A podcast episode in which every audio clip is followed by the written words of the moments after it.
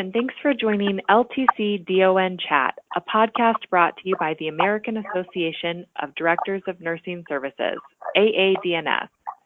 I'm Shannon Johnson, the Director of Membership for AADNS, and your host today. I'm thrilled to be here with Lynn Milligan, a healthcare analyst, longtime member, as well as a participant on our DNS Expert Advisory Panel. Lynn has joined us today for episode three of our podcast series, PDPM Tips from the Trenches, a look into what AADNS members are doing to prepare for the PDPM implementation. Welcome, Lynn. Thanks for being here today. Thank you, Shannon. Um, thank you for asking me to join here today for this important subject that's going to start on October 1st of this year. Sure, we're glad to have you. Um, well, let's start us off. How are you preparing for a successful 2019 with all of the changes ahead? Um, I started a few months ago with educating myself. There's so much information coming out, and it's coming out fast too. And it's been hard to keep up with everything. So it's about reading and educating myself so I can help others be educated when this change occurs on October 1st. And it's also about planning. Um, I think if we have a step by step approach to this, uh, where the weaknesses are in a facility and where we really need to strengthen it, um, I think we'd be better prepared when this does begin. Sure, that's definitely true. Can you provide any tips for members on how to, to prepare or what you what resources you've utilized um, to make sure that you have a successful 2019?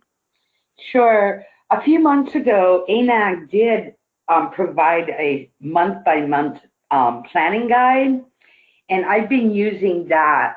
It's in a monthly form, so each month there's a different area to concentrate on. And I really feel that that's a great approach to this because there's so much to plan since it's a complete overhaul of how we've always done RUGs and billing that we really need to take this as, as a step-by-step approach.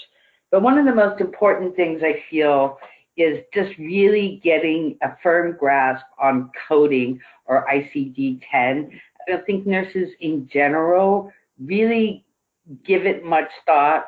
Um, we're just used to write, writing down diagnoses just as any doctor would tell us, but not really having a firm understanding of how this will impact billing from now on. So I think it's very essential that ICD-10 education be provided to nurses more. Sure. And that tool that you referenced, um, I'm glad that you have found that to be helpful. It's, I believe it's the AADNS pathway to PDPM readiness that you've utilized, the month by month guide. Yes. Great. Well, thank you so much, Lynn. Listeners, please stay tuned while we take a quick commercial break. Today's broadcast is sponsored by Simple LTC. Skilled nursing providers all over the country use Simple LTC analytics to improve quality measures, optimize reimbursement, and prepare for PDPM. With Simple Analyzer, you can forecast and track PDPM reimbursement, optimize your primary diagnosis for PDPM, predict and track case mix trends, and thrive under PDPM. For more information on how you can master PDPM using affordable and easy to use analytics, visit simpleltc.com. Welcome back, listeners. Let's continue our discussion with Lynn Milligan on PDPM and the transition for this fall. Lynn, in your opinion, how do you think PDPM will impact your role in LTC? I think that we will begin to see a different type of patient across all facilities.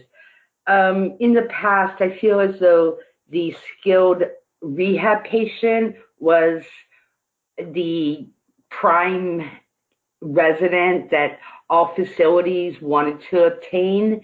But now I think with this new overhaul system, I think it's a good thing for all patients because per perhaps a patient with a, say, a stage four pressure sore wasn't so much looked at as a desirable um, resident because of all the clinical time it may take to care for this patient. But with this new model, I think that patients that weren't so readily admitted out of into facilities were will be brought into facilities and so nurses will begin to see a different type of patient that maybe they haven't seen so much of in the past.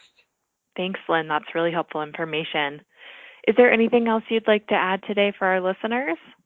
Um, I just think it's very important that the planning be done now and not like August or September.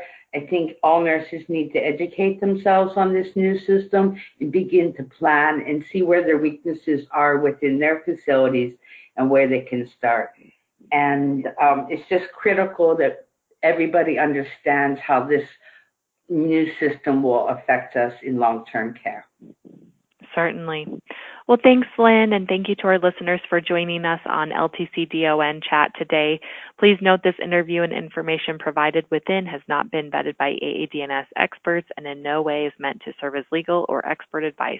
If you're looking for PDPM resources and information, you can visit the AADNS website at www.aadns-ltc.org.